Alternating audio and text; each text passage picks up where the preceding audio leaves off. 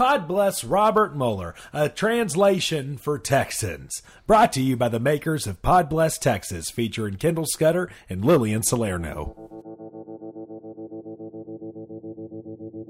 Okay, team, guess who's joining us? I'm here. What are you doing, sleepyhead? I'm not sleepy. It's just Not anymore. You just slept through five parts. I told you I was in for as much as I could. I was willing to bring substitute readers, but you wanted to keep it pure. Well, you got here right when it got it got good. What now? Yeah, Volume I know. two. This is when it's getting good. This is what everybody says is the best part. I know. Gosh, how they've been just uh, turning this into something that it isn't. What a production. Oh my Don't comment on it because you might date it. Okay, don't want to. Let's read it. Okay, um, so we are starting at volume two at the introduction. Um, and I guess let's just go ahead and take it away. Thanks for sticking through the whole first volume, fam. Yeah. They stuck through. You were asleep, but like I couldn't pronounce all the Russian names. That was rough. Were you just trying your best again? Yeah, it was it was not good. One guy I just started calling him the R man. It was bad. We probably should have looked into that. Getting someone to tell us how to pronounce I stuff. don't, I don't well. even care that All right. much. Go ahead. Let's start. Introduction to Volume 2. This report is submitted to the Attorney General pursuant to 28 CFR Section 608C, which states that at the conclusion of the special counsel's work, he shall provide the Attorney General a confidential report explaining the prosecution or declination decisions the special counsel reached. Beginning in 2017, the President of the United States took a variety of actions towards the ongoing FBI investigation into Russia's interference in the 2016 presidential election and related matters that raised questions about whether he had obstructed justice. The order appointing the special counsel gave this office jurisdiction to investigate matters that arose directly from the FBI's Russia investigation, including whether the president had obstructed justice in connection with Russia related investigations. The special counsel's jurisdiction also covered potentially obstructive acts related to the special counsel's investigation itself. This volume of our report summarizes our obstruction of justice investigation of the president. We first describe the considerations that guided our obstruction of justice investigation and then provide an overview of this volume. First, a traditional prosecution or declination decision entails a binary determination to initiate or decline a prosecution, but we determined not to make a traditional prosecutorial judgment. The, of course they did. The Office of Legal Counsel, OLC, has issued an opinion finding that the indictment or criminal prosecution of a sitting president would in, would impermissibly undermine the capacity of the executive branch to perform its constitutionally assigned functions in violation of the constitutional separation powers.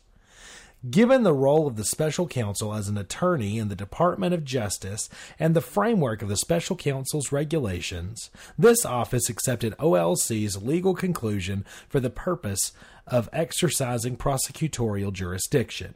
And apart from OLC's constitutional view, we recognize that a federal criminal accusation against a sitting president would place burdens on the president's capacity to govern and potentially preempt constitutional processes for addressing presidential misconduct.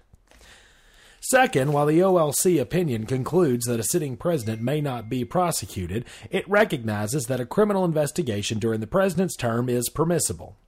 The OLC opinion also recognizes that a president does not have immunity after he leaves office. and if individuals other than the president committed an obstruction offense, they may be prosecuted at this time.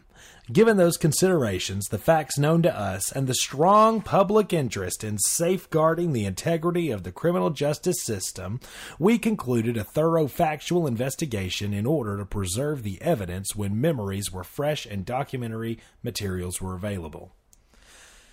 Third, we considered whether to evaluate the conduct we investigated under the Justice Manual standards governing prosecution and declination decisions, but we determined not to apply an approach that could potentially result in a judgment that the President committed crimes. The threshold step under the Justice Manual standards is to assess whether a person's conduct can, constitutes a federal offense. Fairness concerns counseled against potentially reaching that judgment when no charges can be brought. The ordinary means for an individual to respond to an accusation is through a speedy and public trial, with all the procedural protections that surround a criminal case. An individual who believes he was wrongfully accused can use that process to seek to clear his name. In contrast, a prosecutor's judgment that crimes were committed, but that no charges will be brought, affords no such adversarial opportunity for public name clearing before an impartial adjudicator. The concerns about the fairness of such a determination would be heightened in the case of a sitting president, where a federal prosecutor's accusation of a crime, even in an internal report, could carry consequences that extend beyond the realm of criminal justice. OLC noted similar concerns about sealed indictments. Even if an indictment were sealed during the president's term, OLC reasoned it would be very difficult to preserve an indictment secrecy, and if the indictment became public, the stigma and proprobrium. opprobrium. Is that the word? What's the word there? I think that's it. I Attorney I, lady. I, am an attorney, but I, I've only seen that Opprobrium. We're going to say the I've- stigma and opprobrium could imperil the president's ability to govern.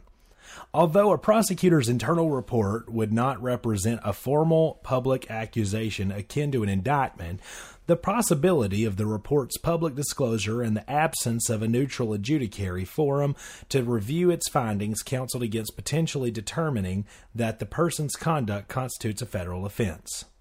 Fourth, if we had confidence after a thorough investigation of the facts that the president clearly did not commit obstruction of justice, we would so state. I'm going to read that again. Say that again. Fourth, if we had confidence after a thorough investigation of the facts that the president clearly did not commit obstruction of justice, we would so state.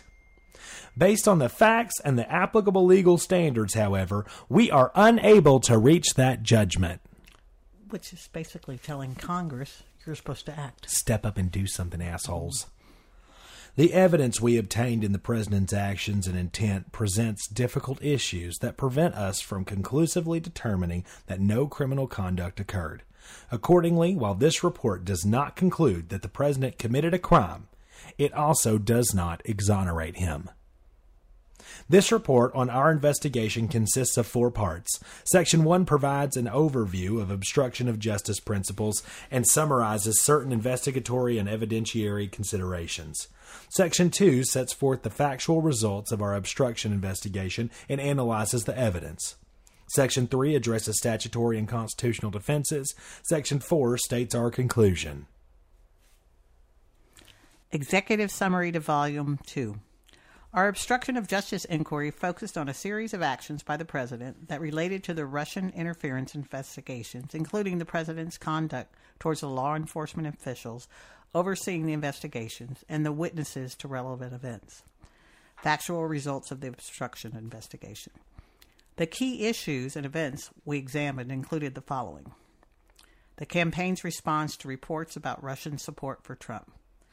During the 2016 presidential campaign, questions arose about the Russian government's apparent support for candidate Trump.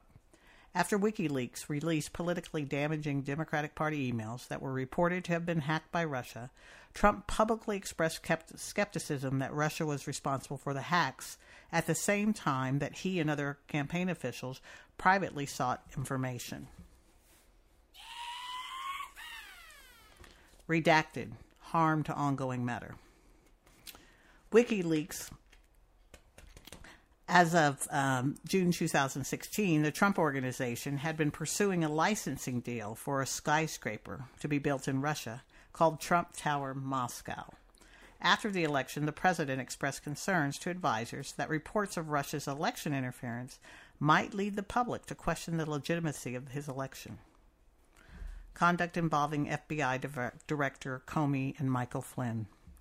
In mid January 2017, incoming National Security Advisor Michael Flynn falsely denied to the Vice President, other administration officials, and FBI agents that he had talked to Russian Ambassador Sergei Kislyak about Russia's responses to the U.S. sanctions on Russia for its election interference. On January 27th, the day after the president was told that Flynn had lied to the vice president and had made similar statements to the FBI, the president invited D- Director Comey to a private dinner at the White House and told Comey that he needed loyalty. On February 14th, the day after the president requested Flynn's resignation, the president told an outside advisor, Now that we fix Flynn, the Russia thing is over. The advisor disagreed and said the investigations would continue. Are you kidding me right now? Isn't that unbelievable? Later that afternoon, the president cleared the Oval Office to have a one on one meeting with Comey. Referring to the FBI's investigation of Flynn, the president said, I hope you can see your way clear to letting this go, to letting Flynn go. He is a good guy. I hope you can let this go. Shortly after requesting Flynn's resignation and speaking privately to Comey, the president sought to have Deputy National Security Advisor K.T. McFarland draft an internal letter stating that the president had not directed Flynn to discuss sanctions with Kislyak. McFarland declined because she did not know whether that was true, and a White House counsel's office attorney thought that the, the request would look like a quid pro quo for an ambassadorship she had been offered the president's reaction to the continuing Russian investigation. In February 2017, Attorney General Jeff Sessions began to assess whether he had to recuse himself from campaign related investigations because of his role in the Trump campaign. In early March, the president told White House counsel Donald McGahn to stop Sessions from recusing.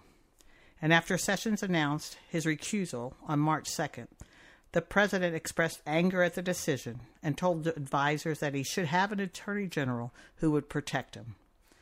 That weekend, the president took Sessions aside at an event and urged him to unrecuse. Later in March, Comey publicly disclosed at a congressional hearing that the FBI was investigating the Russian government's efforts to interfere in the 2016 presidential election including any link, links or coordination between the Russian government and the Trump campaign. In the following days, the president reached out to the director of national intelligence and the leaders of the Central Intelligence Agency and the National Security Agency to ask them what they could do to publicly dispel the suggestion that the president had any connection to the Russian election interference effort. The president also twice called Comey directly notwithstanding guidance from McGahn to avoid direct contacts with the Department of Justice. Comey had previously assured the president that the FBI was not investigating him personally, and the president asked Comey to lift the cloud of the Russia investigation by saying that publicly. Unbelievable. The president's termination of Comey. On May 3, 2017, Comey testified in a congressional hearing but declined to answer questions about whether the president was personally under investigation. Within days, the president decided to terminate Comey. The president insisted that the termination letter, which was written for public release, states that Comey had informed the president that he was not under investigation. The day of the firing, the White House maintained that Comey's termination resulted from independent recommendations from the Attorney General and Deputy Attorney General that Comey should be discharged for mishandling the Clinton the Hillary Clinton email investigation. But the president had decided to fire Comey before hearing from the Department of Justice. The day after firing Comey, the president told Russian officials that he had faced great pressure because of Russia which had been taken off by Comey's firing. The next day, the president acknowledged in a television interview that he was going to fire Comey regardless of the Department of Justice recommendation, and that when he decided to just do it, he was thinking that this thing with Trump and Russia is a made up story. In response to a question about whether he was angry with Comey about the Russia investigation, the president said, As far as I'm concerned, I want that thing to be absolutely done properly. Adding that firing Comey might even strength, might even lengthen the investigation. The appointment of a special counsel and efforts to remove him. On May 17, 2017, the acting attorney general for the Russia investigation appointed a special counsel to conduct the investigation and related matters. The president reacted to news that a special counsel had been appointed by telling advisers that it was the end of his presidency, if only, and demanding that Sessions resign. Sessions submitted his resignation, but the president ultimately did not accept it. The president told aides that the special counsel had conflicts of interest and suggested that the special counsel therefore could not serve. The president's advisers told him the asserted conflicts were meritless and had already been considered by the Department of Justice. On June 14, 2017, the media reported that the special counsel's office was investigating whether the president had obstructed justice. Press reports called this a major turning point in the investigation, while Comey had told the president he was not under investigation. Following Comey's firing, the president now was under investigation. The president reacted to this news with a series of tweets criticizing the Department of Justice and the special counsel's investigation.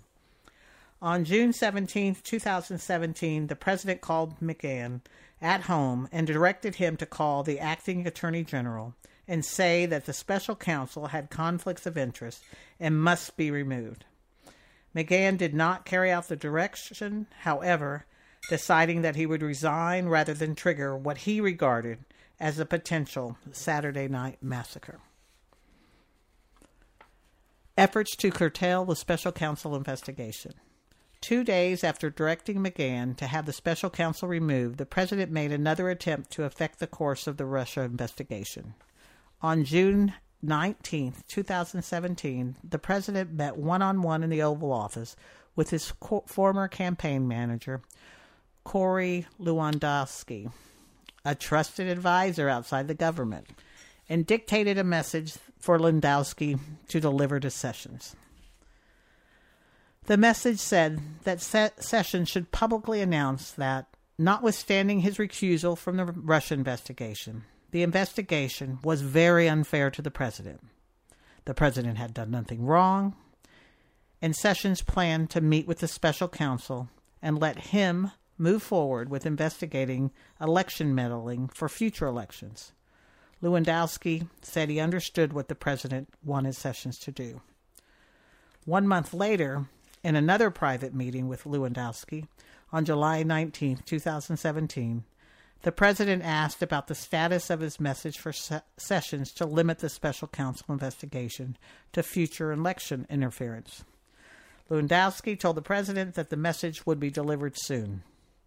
Hours after the, that meeting, the president publicly criticized Sessions in an interview with the New York Times and then issued a series of tweets making it clear that Sessions' job was in jeopardy. Lewandowski did not want to deliver the president's message message personally, so he asked senior White House official Rick Dearborn to deliver it to Sessions. Dearborn was uncomfortable with the task and did not follow through. Efforts to prevent public disclosure of evidence. In the summer of 2017, the president learned that media outlets were asking questions about the June 9, 2016 meeting at Trump Tower between senior campaign officials, including Donald Trump Jr., and a Russian lawyer who was said to be offering damaging information about Hillary Clinton as part of Russia and its government's support for Mr. Trump. On several occasions, the president directed aides not to publicly disclose the emails setting up the June 9th meeting, suggesting that the emails would not leak and that the number of lawyers with access them, to them should be limited. Before the emails became public, the president edited a press statement for Trump Jr., by deleting a line that acknowledged that the meeting was with an individual who, Trump Jr., was told might have, have information helpful to the campaign, and instead said only that the meeting was about adoptions of Russian children. When the press asked questions about the president's involvement in Trump Jr.'s statement, the president's personal lawyer repeatedly denied that the president had played any role further efforts to have the Attorney General take control of the investigation. In early summer 2017, the president called Sessions at home and again asked him to reverse his recusal from the Russia investigation. Sessions did not reverse his recusal. In October 2017, the president met privately with Sessions in the Oval Office and asked him to take a look at investigating Clinton. In December 2017, shortly after Flynn pleaded guilty pursuant to a, a cooperation agreement, the president met with Sessions in the Oval Office and suggested, according to notes taken by a senior advisor, that if Sessions unrecused and took back supervision of the Russia investigation, he would be a hero. The president told Sessions, I'm not going to do anything or direct you to do anything. I just want to be treated fairly. In response, Sessions volunteered that he had never seen anything improper on the campaign and told the president there was a whole new leadership team in place. He did not unrecuse. Efforts to have McGahn deny that the president had ordered him to have the special counsel removed. In early 2018, the press reported that the president had directed Don McGahn to have the special counsel removed in June 2017 and that McGahn had threatened to resign rather than carry out the order. The president reacted to the news story by directing White House officials to tell McGahn to dispute the story and create a record stating, stating he had not been ordered to have the special counsel removed. McGahn told these officials that the media reports were accurate in stating that the president had directed McGahn to have the special counsel removed. The president then met with McGahn in the Oval Office and again pressured him to deny the reports. In the same meeting, the president also asked McGahn why he had told the special counsel about the president's effort to remove the special counsel and why McGahn took notes of his conversations with the president. McGahn refused to, t- to back away from what he remembered happening and perceived the president to be telling, testing his mettle. Conduct towards Michael Flynn, Manafort.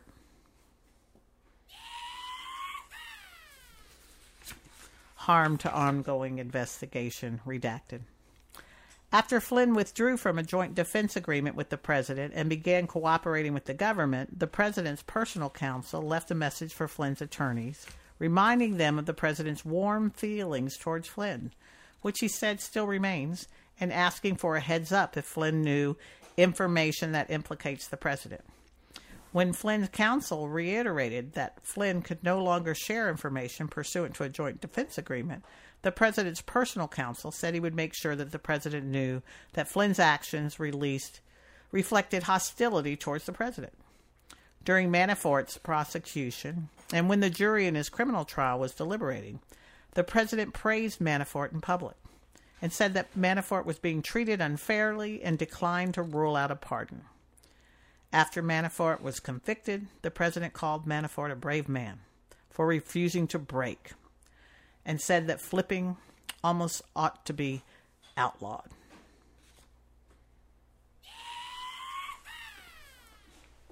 Redacted harm to ongoing matter. Conduct involving Michael Cohen.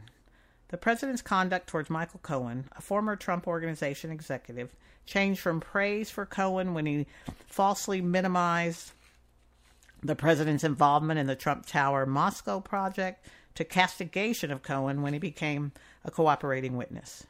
From September 2015 to June 2016, Cohen had pursued the Trump Tower Moscow project on behalf of the Trump Organization and had briefed candidate Trump on the project numerous times, including discussing whether Trump should travel to Russia to advance the deal.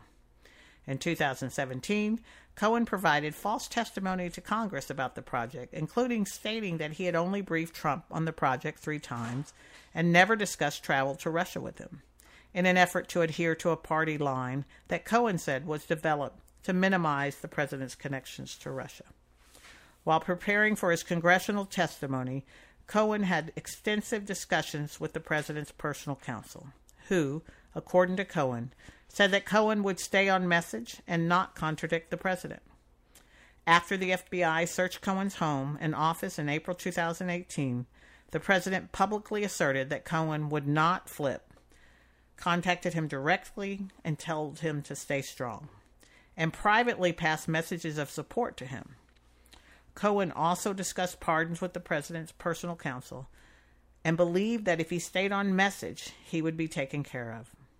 But after Cohen began cooperating with the government in the summer of 2018, the president publicly criticized him, calling him a rat, and suggested that his family members had committed crimes. This is just like a mob boss. Overarching factual issues. We did not make a traditional prosecution decision about these facts, but the evidence we obtained supports several general statements about the president's conduct. Several features of the conduct we investigated distinguish it from typical obstruction of justice cases. First, the investigation concerned the president and some of his actions, such as firing the FBI director, involved faci- facially lawful acts within his Article II authority, which raises constitutional issues discussed below. At the same time, the president's position as the head of the executive branch provided him with unique and powerful means of influencing official proceedings, subordinate officers, and potential witnesses, all of which is relevant to a potential obstruction of justice analysis. Second, unlike cases in which a subject engages in obstruction of justice to cover up a crime, the evidence we obtained did not establish that the president was involved in an underlying crime related to Russian election interference. Although the obstruction statutes do not require proof of such a crime, the absence of that evidence affects the analysis of the, president's intent and requires consideration of other possible motives for his conduct.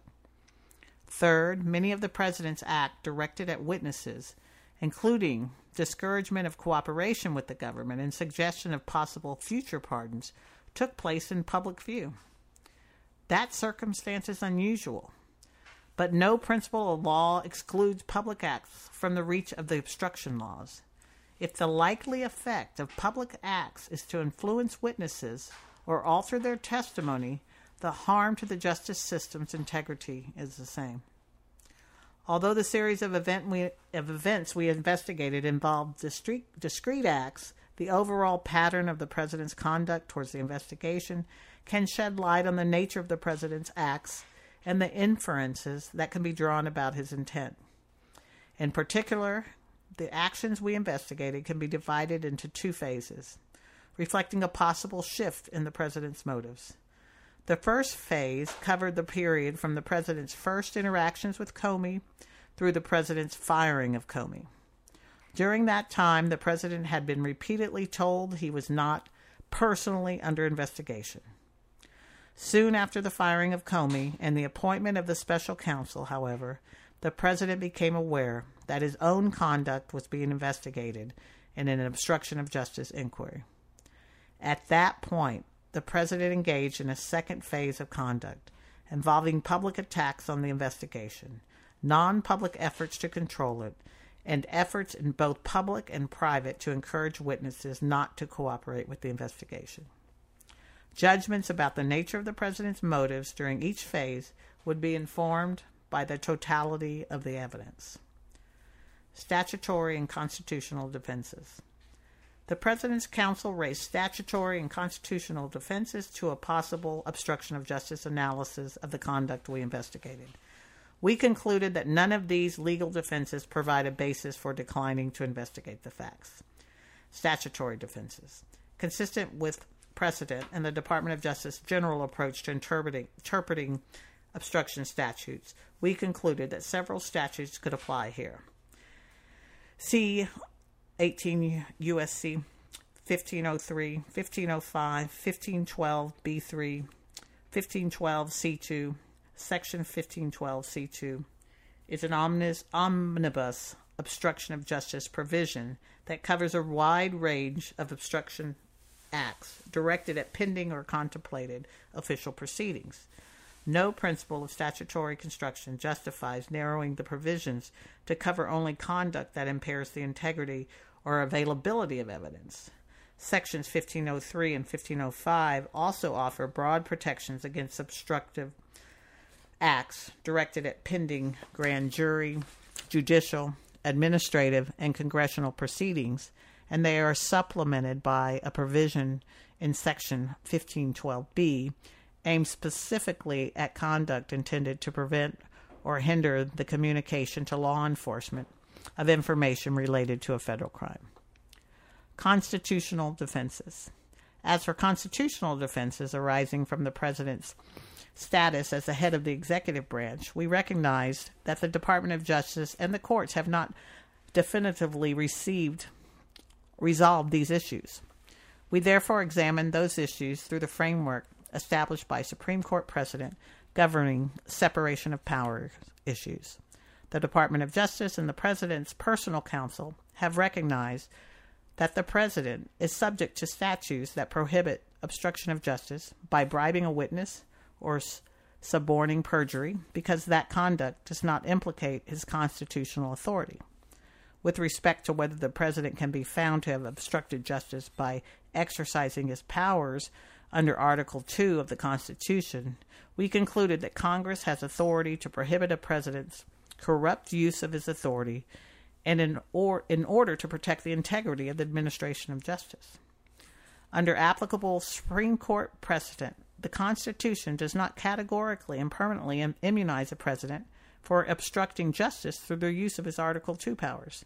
The separation of powers doctrine authorizes Congress to protect official proceedings, including those of courts and grand juries, from corrupt, obstructive acts, regardless of their source. We also concluded that any inroad or presidential authority that would occur from prohibiting corrupt acts does not undermine the president's ability to fulfill his constitutional mission. The term corruptly sets a demanding standard.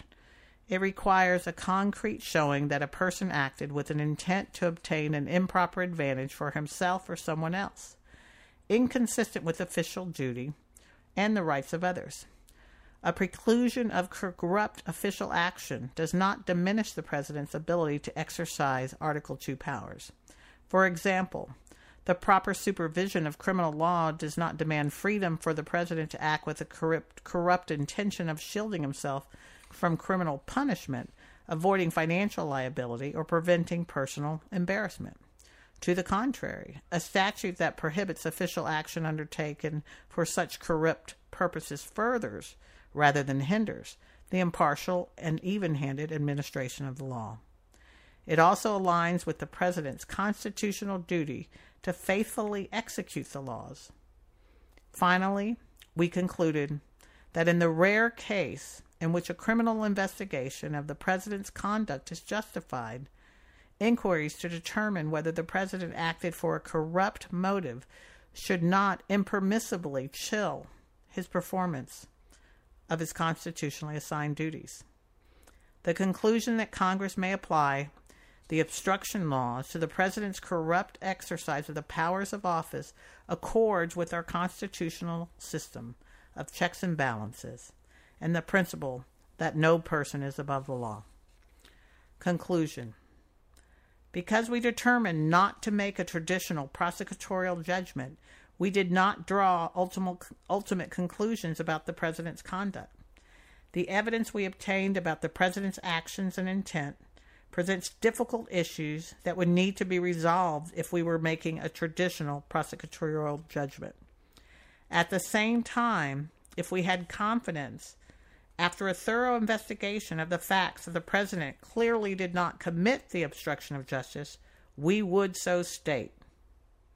Based on the facts and the applicable legal standards, we are unable to reach that judgment. Accordingly, while this report does not conclude that the president committed a crime, it also does not exonerate him. 1. Background legal and evidentiary principles. A.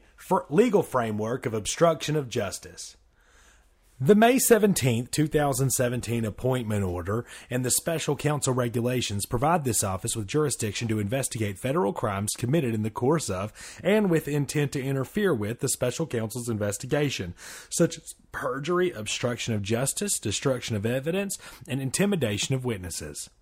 Because of that description of our jurisdiction, we sought evidence for our obstruction of justice investigation with the elements of obstruction offenses in mind. Our evidentiary analysis is similarly focused on the elements of such offenses, although we do not draw conclusions on the ultimate questions that govern the prosecutorial decision under the principles of federal prosecution. Here we summarize the law interpreting the elements of potentially relevant obstruction statutes in an ordinary case. This discussion does not address the unique constitutional issues that arise in an inquiry into official acts by the President. Those issues are discussed in a later section of this report addressing constitutional defenses that a President's Counsel have raised.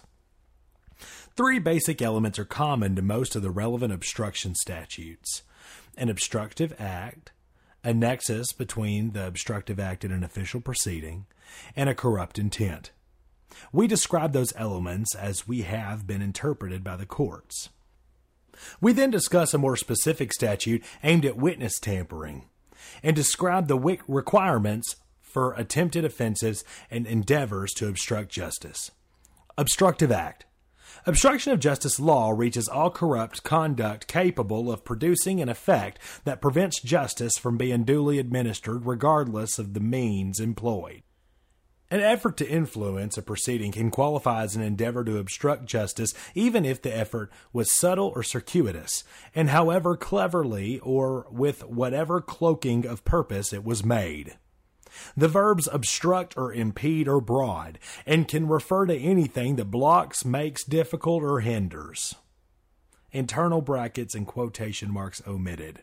I don't know what's all that. An improper motive can render an actor's conduct criminal even if the conduct would otherwise be lawful and within the actor's authority. Any act by a party, whether lawful or unlawful on its face, may abridge Section 1503 if performed with a corrupt motive. Nexus to a pending or completed official proceeding. Obstruction of justice law generally requires a nexus or connection to an official proceeding. In Section 1503, the nexus must be to pending judicial or grand jury proceedings.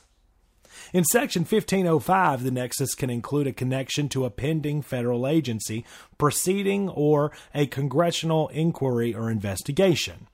Under both statutes, the government must demonstrate a relationship in time, causation, or logic between the obstructive act and the proceeding or inquiry to be obstructed. Section 1512C prohibits obstruction efforts aimed at official proceedings, including judicial or grand jury proceedings. For purposes of Section 1512, an official proceeding need not be pending or about to be instituted at the time of the offense. Although a proceeding need not already be in progress to trigger liability under Section 1512C, a nexus to a, uh, to a contemplated proceeding still must be shown. The nexus requirement narrows the scope of obstruction statutes to ensure that individuals have fair warning of what the law prescribes. The nexus showing has subjective and objective components. As an objective matter, a defendant must act in a manner that is likely to obstruct justice, such as the statute excludes defendants who have an evil purpose but use means that would only unnaturally or improbably be successful. The endeavor must have the natural and probable effect of interfering with the due administration of justice. As a subjective matter, the actor must have contemplated a particular foreseeable proceeding. A defendant need not directly impede the proceeding. Rather, a nexus exists if discretionary actions of a third person would be required to obstruct the judicial proceeding if it was foreseeable to the defendant that the third party would act on the defendant's communication in such a way as to obstruct the judicial proceedings. Corruptly. The word corruptly provides the intent element for obstruction of justice and means acting knowingly or dishonestly or with an improper motive. To act corruptly means to act with an improper purpose and to engage in conduct knowingly and dishonestly with the specific intent to subvert, impede, or instruct the relevant proceedings as used in Section 1505, the term corruptly means acting with an improper purpose, personally or by influencing another. Interpreting corruptly to mean wrongful, immoral, depraved, or evil, and holding that acting knowingly, corruptly, in 18 U.S.C. Section 1512b requires consciousness of wrongdoing. The requisite showing is made when a person acted with an intent to obtain an improper advantage for himself or someone else inconsistent with official duty and the rights of others. Witness tampering. A more specific provision in Section 1512 prohibits tampering with a witness, making it a crime to knowingly use intimidation or corruptly persuade another person to engage in misleading conduct towards another person with the intent to influence, delay, or prevent the testimony of any person in any f- official proceeding, or to hinder, delay, or prevent the communication to a law enforcement officer of information relating to the commission or possible commission of a federal offense. That was a mouthful, Lillian.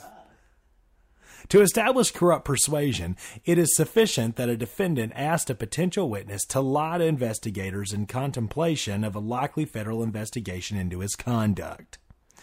The persuasion need not be coercive, intimidating, or explicit. It is sufficient to urge, induce, ask, argue, give reasons, or coach or remind witnesses by planting misleading facts. Corrupt persuasion is shown where a defendant tells a, per- a, potential witness a false story as if the story were true, intending that the witness believe the story and testify to it. It also covers urging a witness to recall that uh, to recall a fact that the witness did not know, even if the fact was actually true.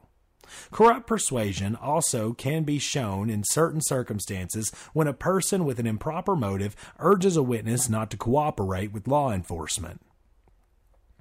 When the charge is acting with the intent to hinder, delay, or prevent the communication of, infor- of information of law enforcement under Section 1512b3, the nexus to a proceeding inquiry articulated in Aguilar that the individual have knowledge that his actions are likely to affect the judicial proceeding. 515 US at 599 does not apply because the obstructive act is aimed at the communication of information to investigators, not at impeding an official proceeding.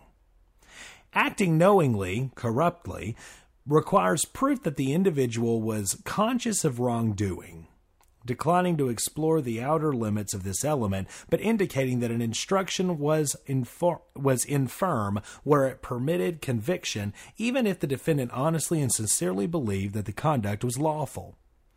It is an affirmative defense that the conduct consisted solely of lawful conduct and that the defendant's sole intention was to encourage, induce, or cause the other person to testify truthfully. Attempts and endeavors. Section 1512C2 covers both substantial obstruction offenses and attempts to obstruct justice. Under general principles of attempt law, the person is guilty of an attempt when he has the intent to commit a substantive offense, substantive offense and takes an overt act that constitutes a substantial step towards that goal. The act must be substantial in that it was strongly collaborative of a defendant's criminal purpose.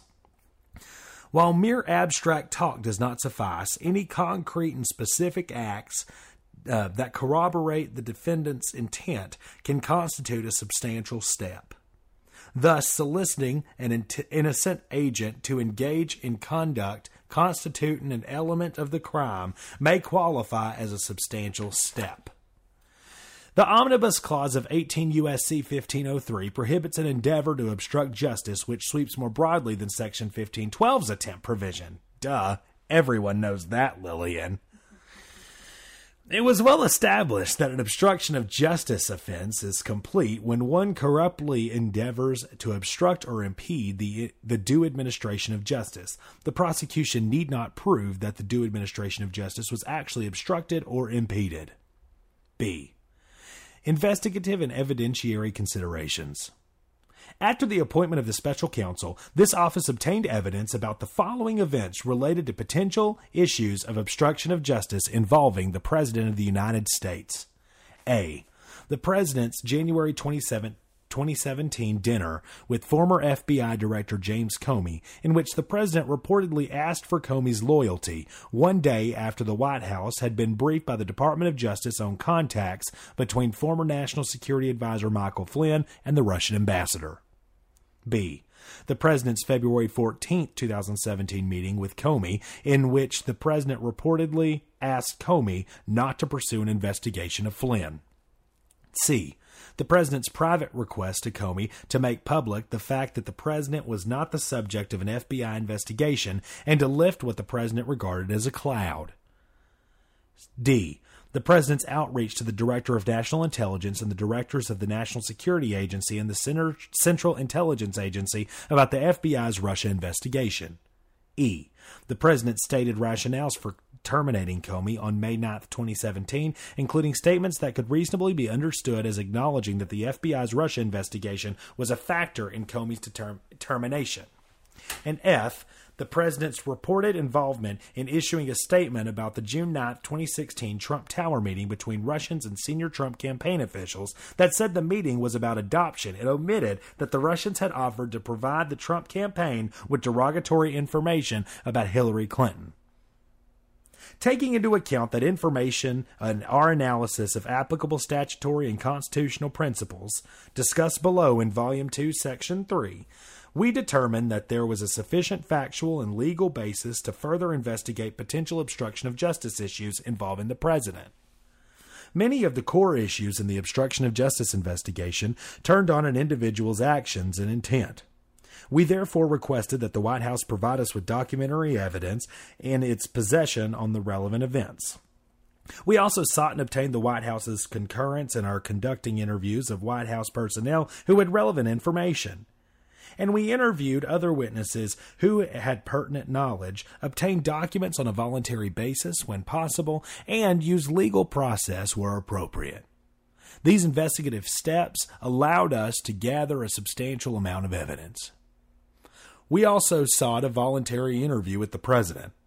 After more than a year of discussion, the president declined to be interviewed. Redacted Grand Jury. Hang on, can we talk about that little section for a second? The sentence was We also sought a voluntary interview with the president. After more than a year of discussion, the president declined to be interviewed, and then there's a redacted sentence. What could that be about? Ooh. Oh, I don't know. I got to keep reading.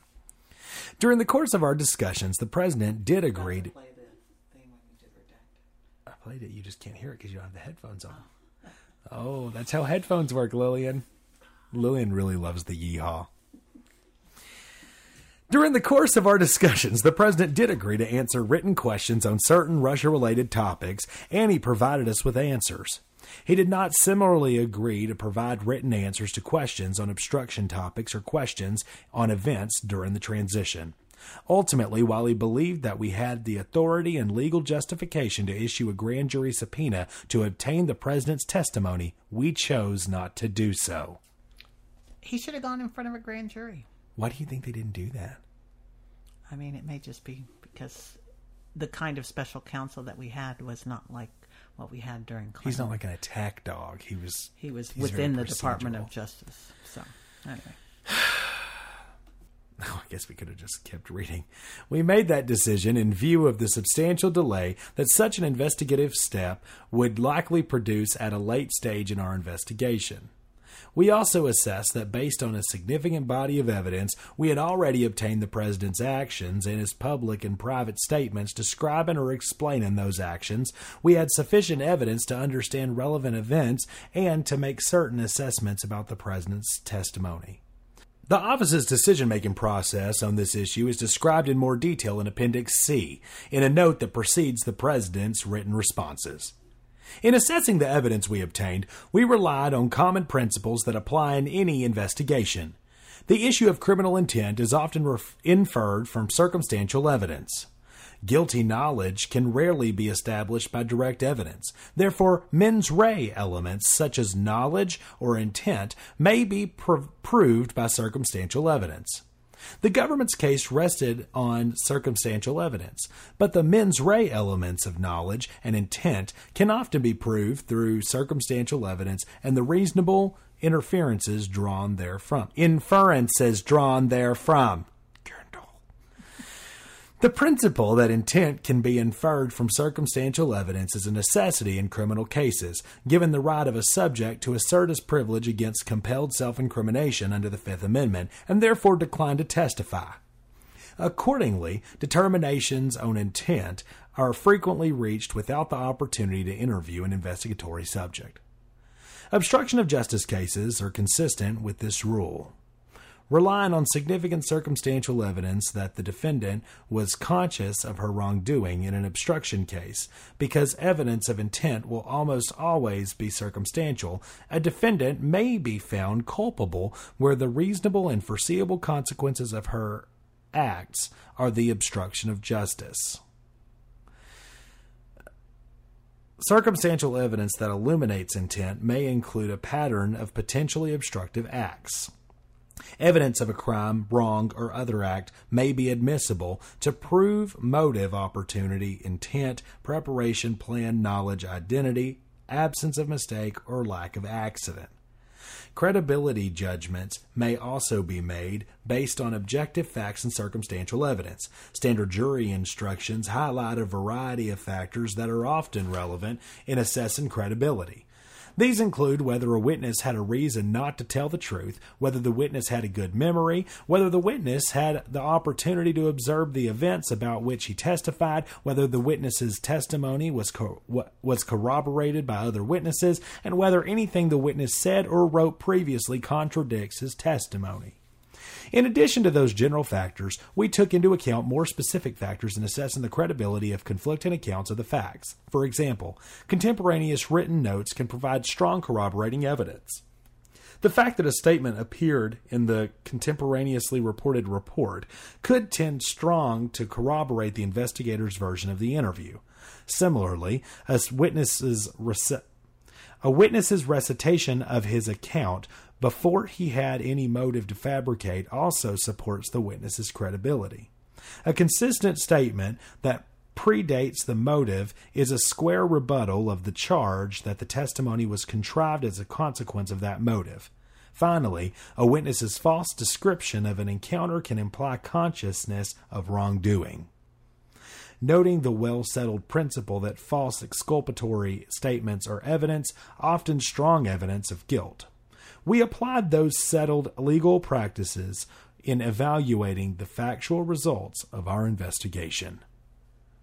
I always get the most boring parts to read. That was interesting. Yeah. Factual results of the obstruction investigation.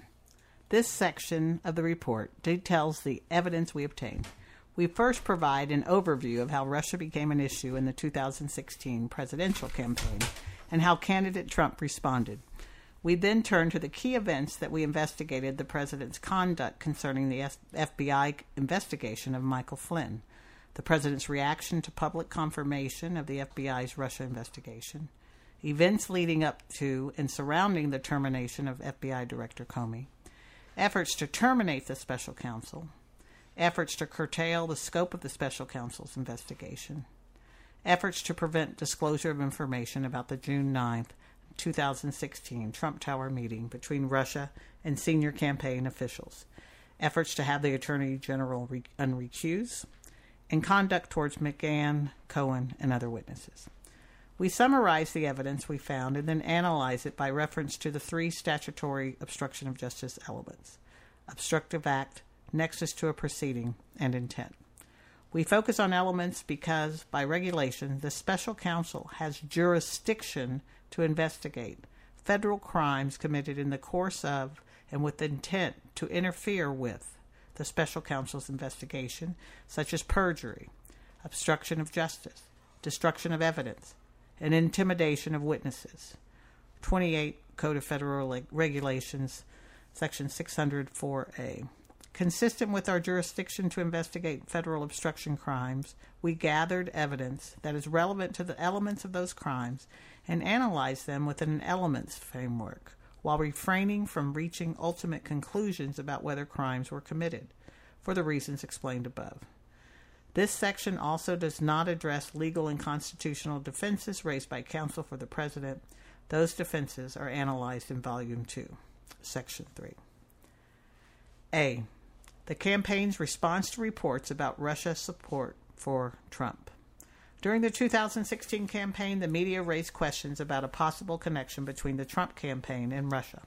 The questions intensified after Wiki, WikiLeaks released politically damaging Democratic Party emails that, report, that were reported to have been hacked by Russia.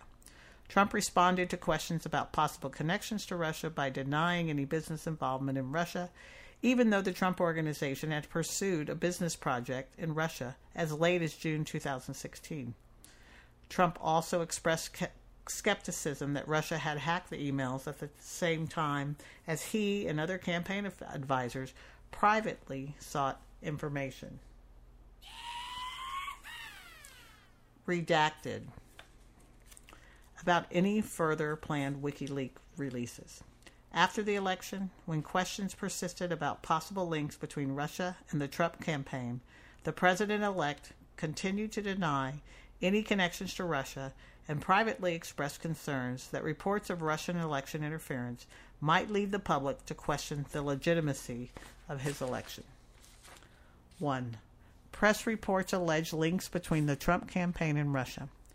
On June 16, 2015, Donald J. Trump declared his intent to seek nomination as the Republican candidate for president. By early 2016, he distinguished himself among Republican candidates by speaking of closer ties with Russia, saying he would get along well with Russian President Vladimir Putin, questioning whether the NATO alliance was obsolete, and praising Putin as a strong leader. The press reported that Russian political analysts and commentators perceived Trump as favorable to Russia. Beginning in February 2016 and continuing throughout the summer, the media reported that several Trump campaign advisors appeared to have ties to Russia. For example, the press reported that campaign advisor Michael Flynn was seated next to Vladimir Putin at an RT gala in Moscow in December 2015, and that Flynn had appeared regularly on Russian TV as an analyst. The press, press also reported that foreign policy advisor Carter, Carter Page had ties to a Russian state run gas company, and that campaign chairman Paul Manafort had done work for the Russian backed former Ukrainian pre- president Viktor Yanukovych.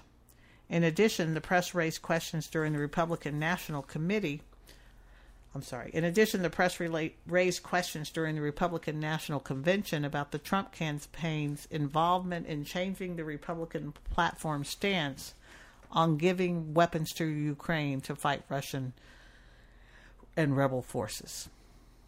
The Trump campaign reacts to WikiLeaks' release of hacked emails.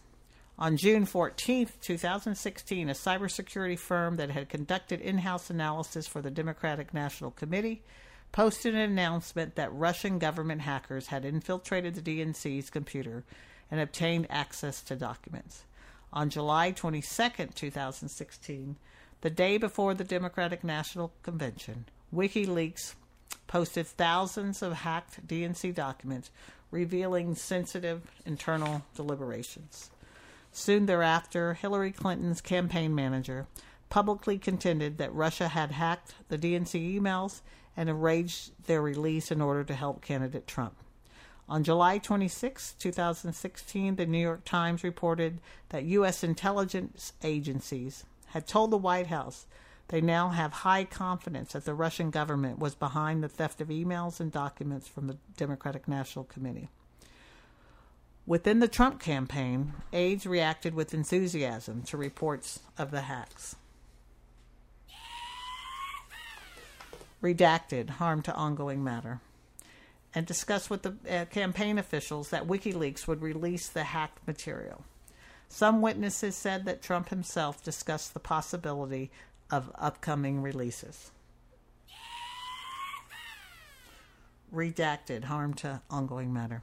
Michael Cohen, then executive vice president of the Trump Organization and special counsel to Trump, recalled hearing redacted harm to ongoing matter. Recalled Cohen recalled that Trump responded, "Oh, good, all right," and redacted harm to ongoing matter.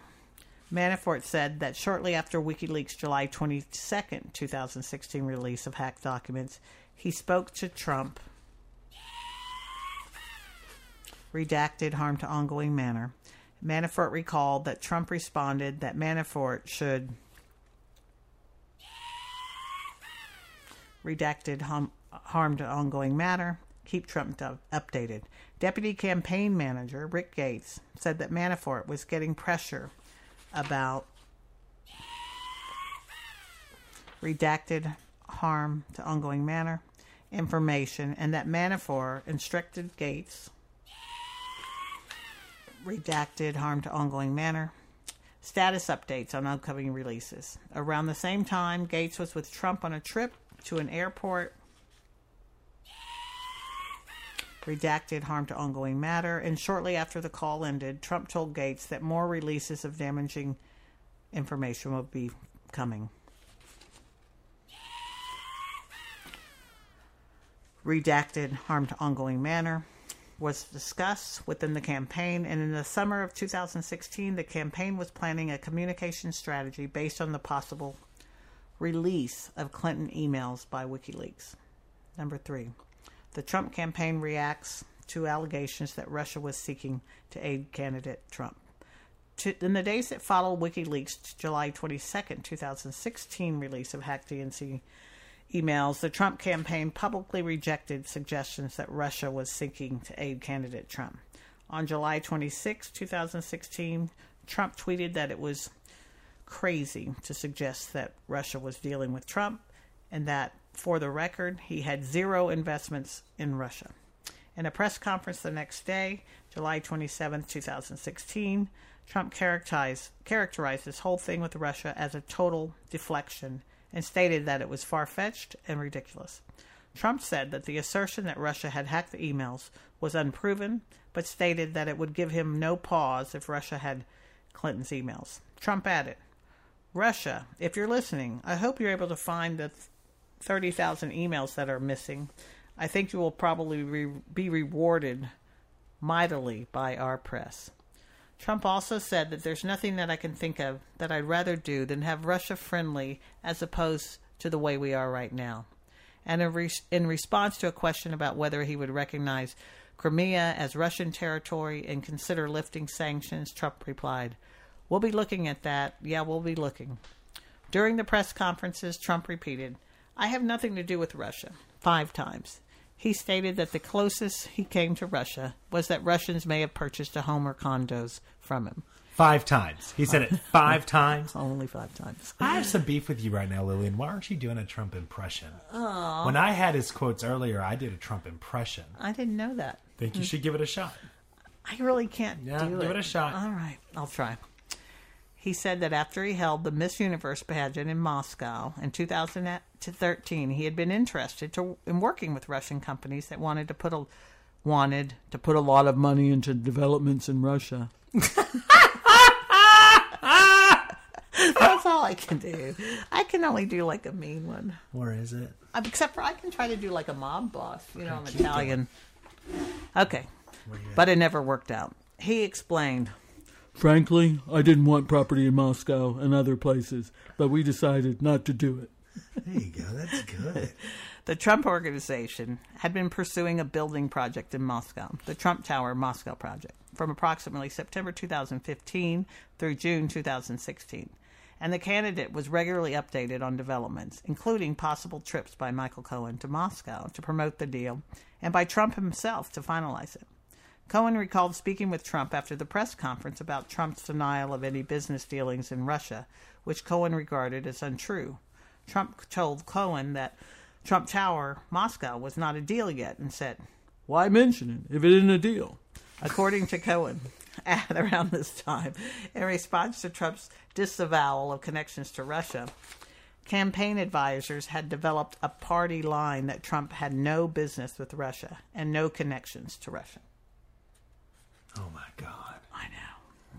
Just lie, lie. This is so much worse than everyone says it is. I know. I mean, this is why we want people to listen. We got to get people to listen. We have got to get people I mean, to listen to this. any American that If reads not this, for our ego. it's not just for ratings. No, any American that has any kind of, uh, I don't know, puts the flag out in front of their yard on July 4th or has a kid that went to the military, this makes you physically ill. It should. For Yeah. sure.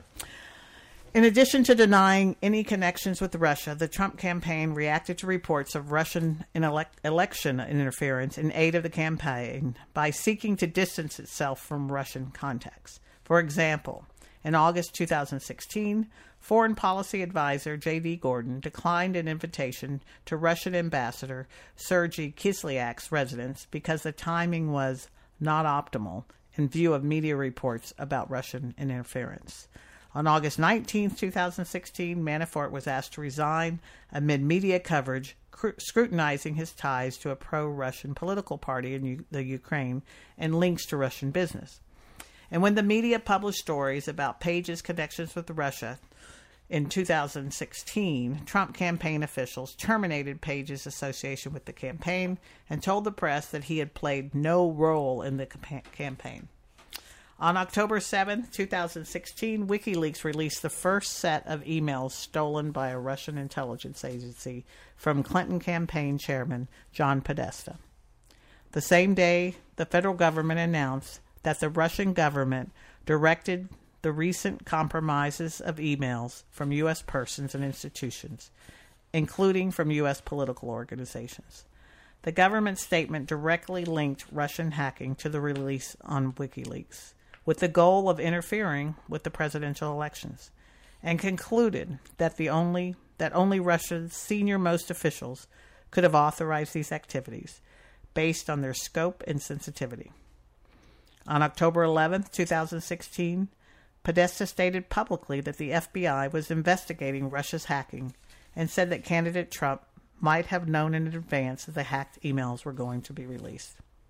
Vice presidential candidate Mike Pence was asked whether the Trump campaign was in cahoots with WikiLeaks in releasing damaging Clinton related information and responded, Nothing could be further from the truth. Number four. After the election, Trump continues to deny any contacts or connections with Russia or that Russia aided his election. On November 8, 2016, Trump was elected to president. Two days later, Russian officials told the press that the Russian government had maintained contacts with Trump's immediate entourage during the campaign. In response, Hope Hicks, who had been the Trump campaign spokesperson, said, We are not aware of any campaign representative that was in touch with any foreign entities before yesterday, and Mr. Trump spoke with many world leaders. Hicks gave an additional statement denying any contacts between the campaign and Russia. It never happened. There was no communication between the campaign and any foreign entity during the campaign. On December 10, 2016, the press reported that U.S. intelligence agencies had concluded that Russia interfered in last month's presidential election to boost Donald Trump's bid for the White House. Reacting to the story the next day, President elect Trump stated, I think it's ridiculous. I think it's just another excuse. He continued that no one really knew who was responsible for the hacking, suggesting that the intelligence community had no idea if it's Russia or China or somebody. It could be somebody sitting at a bed some place. The president elect also said that Democrats were putting out the story of Russian interference because they suffered one of the greatest defeats in the history of politics. On December 18, 2016, Podesta told the press that the election was distorted by the Russian intervention and questioned whether Trump campaign officials had been in touch with the Russians. The same day, incoming Chief of Staff Reince Priebus appeared on Fox News and declined to say whether the president elect accepted the intelligence community's determination that Russia intervened in the election. When asked about any conduct or coordination between the campaign and Russia, Priebus said, "Even this question is insane. Of course, we didn't interfere. It didn't interfere with the Russians." Priebus added that this whole thing is a spin job, and said the real question is why the Democrats are doing everything they can to delegitimize the outcome of the election. On December 29, 2016, the Obama administration announced that in response to Russian cyber operations aimed at the U.S. election, it was imposing sanctions and other measures on several Russian individuals and uh, entities. When first asked about the sanctions, President elect Trump said, I think we ought to get on with our lives. He then put out a statement that said, It's time for our country to move on to bigger and better things, but indicated that he would meet with intelligence community leaders the following week for a briefing on Russian interference. The briefing occurred on January 6, 2017. Following the briefing, the intelligence community released the public version of his assessment, which concluded with high confidence that Russia had intervened in the election through a variety of means with the goal of harming Clinton's electability. The assessment further concluded that with high confidence, Putin and the Russian government had developed a clear preference for Trump. Several days later, BuzzFeed published unverified allegations compiled by former British intelligence officer Christopher Steele during the campaign about candidate Trump's Russia connections under the headline These reports allege Trump has deep ties to Russia. In a press conference the next day, the president elect called the release an absolute disgrace and said, I have no dealings with Russia. I have no deals that could happen in Russia because we've stayed away. So I have no deals. I have no loans and I have no dealings. We could make deals in Russia very easily if we wanted to. I just want I just don't want to because I think that would be a conflict. Several advisors real, recalled that the president elect viewed stories about his Russian connections, the Russia investigations, and the intelligence community assessment of Russia interference as a threat to the legitimacy of his electoral victory. Hicks, for example, said that President elect viewed the intelligence community assessment as his Achilles heel because even if Russia had no impact on the election, people would think Russia helped him win, taking away from what he had accomplished. Sean Spicer, the first White House communications director, recalled that the president thought the Russia story was developed to undermine the legitimacy, of his election. Gates and the president view, viewed the Russia investigation as an attack on the legitimacy of his win.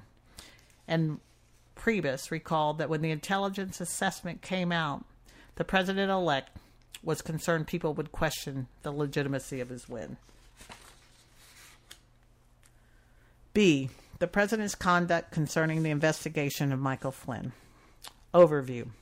During the presidential transition, incoming National Security Advisor Michael Flynn had two phone calls with the Russian ambassador to the United States about the Russian response to U.S. sanctions imposed because of Russia's election in- interference. After the press reported on Flynn's conduct with the Russian ambassador, Flynn lied to incoming administration officials by saying he had not discussed sanctions on the calls. The officials publicly repeated those lies in press interviews.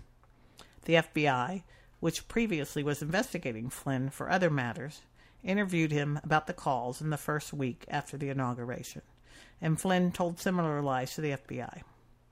On January 26, 2017, Department of Justice officials notified the White House that Flynn and the Russian ambassador had discussed sanctions and that Flynn had been interviewed by the FBI. The next night, the president had a private dinner with FBI Director James Comey in which he asked for Comey's loyalty.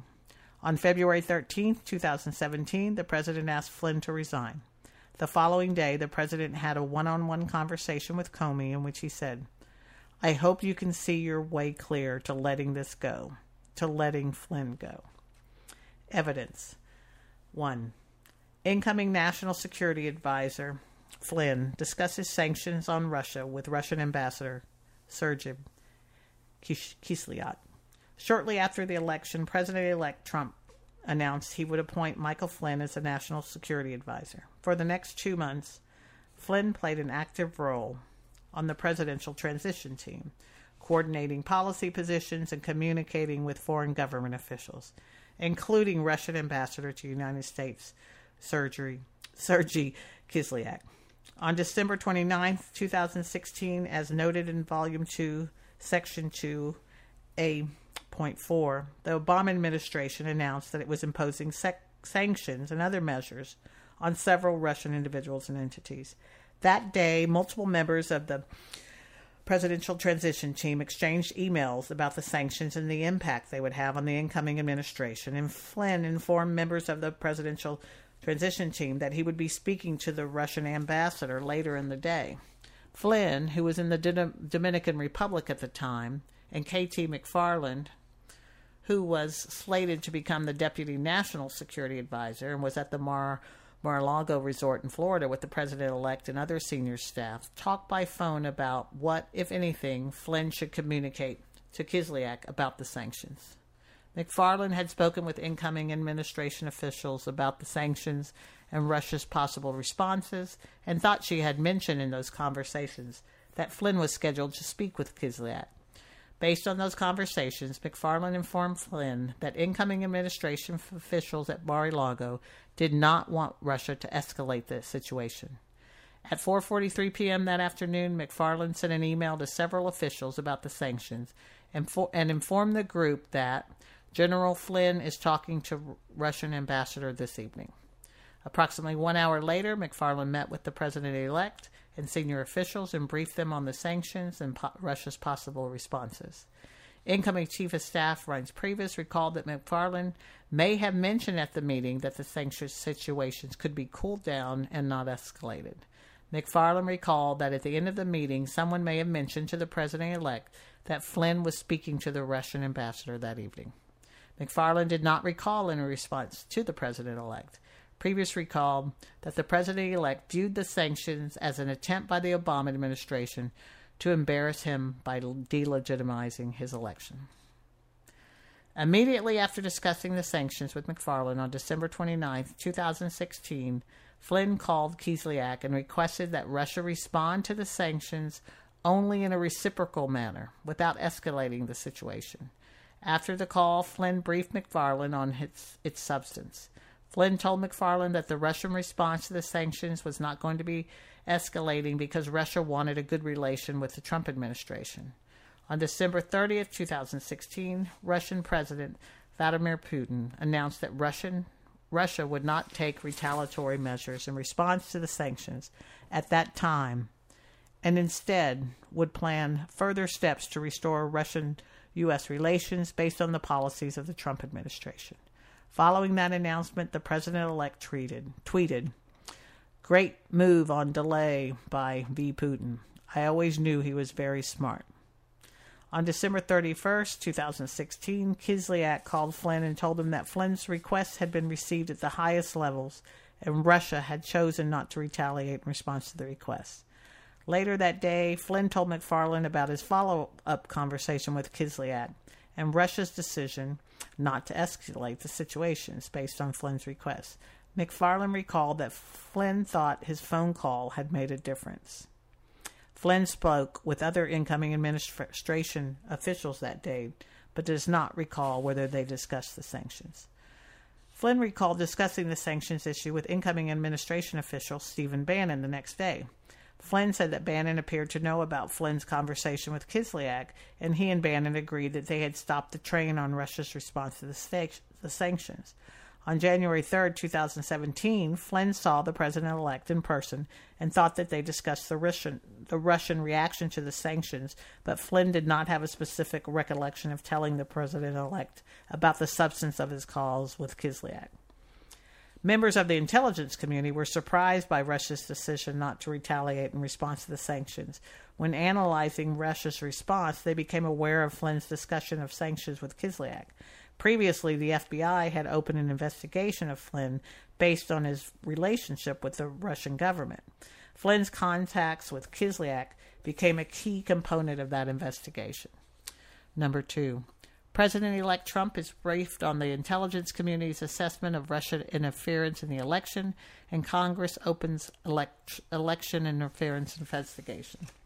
On January 6, 2017, as noted in Volume 2, Section 2, a four intelligence officials briefed President elect Trump and the incoming administration on the intelligence community's assessment that Russia had interfered in the 2006 presidential election. When the briefing concluded, Comey spoke with the president elect privately to brief him on unverified, personally sensitive allegations compiled by Steele. According to a memorandum Comey drafted immediately after the private discussion, the president elect began the meeting by telling Comey he had conducted himself honorably over the prior year and had a great reputation. The president elect stated that he thought kindly of Comey, looking forward to working with him, and hoped that he planned to stay on as FBI director. Comey responded that he intended to continue serving in that role. Comey then briefed the president elect on the sensitive material in the Steele report. Comey recalled that the president elect seemed defensive as Comey as Comey tried to assure him that the FBI was not investigating him personally. Comey recalled he did not want the president elect to think of the conversation as a J. Edgar Hoover move. On January 10, 2017, the media reported that Comey had briefed the president elect on the Steele reporting and BuzzFeed News published information compiled by Steele online, stating that the information included specific, unverified, and potentially unverifiable allegations of contact contact between Trump aides and Russian operatives. The next day, the president elect pre- expressed concern to intelligence community leaders about the fact that the information had leaked and asked whether they could make public statements refuting the allegations in the Steele reports. In the following weeks, three congressional committees opened investigations to examine Russia's interferences in the election and whether the Trump campaign had colluded with Russia. On January 13, 2017, the Senate Select Committee on Intelligence, SSCI, announced that it would conduct a bipartisan inquiry into Russian interference in the election, including any links between Russia and individuals associated with political campaigns. On January 25, 2017, the House Permanent Select Committee on Intelligence, the HPSCI, announced that it had been conducting an investigation into Russian election interference and possible coordination with the political campaigns. And on February 2nd, 2017, the Senate Judiciary Committee announced that it too would investigate Russian efforts to intervene in the election. Number three, Flynn makes false statements about his communication with Kislyak to incoming administration officials, the media, and the FBI. On January 2, 2017, a Washington Post columnist reported that Flynn and Kislyak communicated, communicated on the day the Obama administration announced the Russian sanctions. The column questioned whether Flynn had said something to undercut the U.S. sanctions and whether Flynn's communications had violated the letter or spirit of the Logan Act. President elect Trump called Priebus after the story was published and expressed anger about it. Priebus recall, recalled that the president elect asked, What the hell is this all about? Priebus called Flynn and told him that the president elect was angry about the reporting on Flynn's conversation with Kislyak. Flynn recalled that he felt a lot of pressure because Priebus had spoken to the boss and said Flynn needed to kill the story. Flynn directed McFarland to call the Washington Post columnist and inform him that no discussions of sanction had occurred. McFarland recalled that Flynn said words to the effect of, I want to kill the story. McFarland made the call as Flynn had requested, although she knew she was providing false information, and the Washington Post updated the column to reflect that a Trump official had denied that Flynn and Kislyak discussed sanctions. When Priebus and other Incoming administration officials questioned Flynn internally about the Washington Post column. Flynn maintained that he had not discussed sanctions with Kislyak. Flynn repeated that claims to Vice President elect Michael Pence and to incoming Press Secretary Sean Spicer. In subsequent media interviews in mid January, Pence, Priebus, and Spicer denied that Flynn and Kislyak had discussed sanctions, basing those denials on their conversations with Flynn. The public statements of incoming administration officials denying that Flynn and Kislyak had discussed sanctions alarmed senior DOJ officials who were aware that the statements were not true. Those officials were concerned that Flynn had lied to his colleagues, who in turn had unwittingly misled the American public, creating a compromise situation for Flynn because the Department of Justice assessed that the Russian government could prove that Flynn lied. The FBI investigative team also believed that Flynn's calls with Kislyak and subsequent denials about discussing sanctions raised potential Logan Act issues and were relevant to the FBI's broader Russia investigation. On January 20th, 2017, President Trump was inaugurated and Flynn was sworn in as National Security Advisor. On January 23, 2017, Spicer delivered his first press briefing and stated that he had spoken with Flynn the night before, who confirmed that the calls with Kislyak were about topics unrelated to sanctions. Spicer's statements added to the Department of Justice's concern that Russia had leverage over Flynn because of his lies and could use that derogatory information to compromise him. On January 24, 2017, Flynn agreed to be interviewed by agents from the FBI. During the interview, which took place at the White House, Flynn falsely stated that he did not ask Kislyak to refrain from escalating the situation in response to the sanctions on Russia imposed by the Obama administration. Flynn also falsely stated that he did not remember a follow up conversation in which Kislyak stated that Russia had chosen to moderate its response to those sanctions as a result of Flynn's request. Number four, DOJ officials notify the White House of their concerns about Flynn.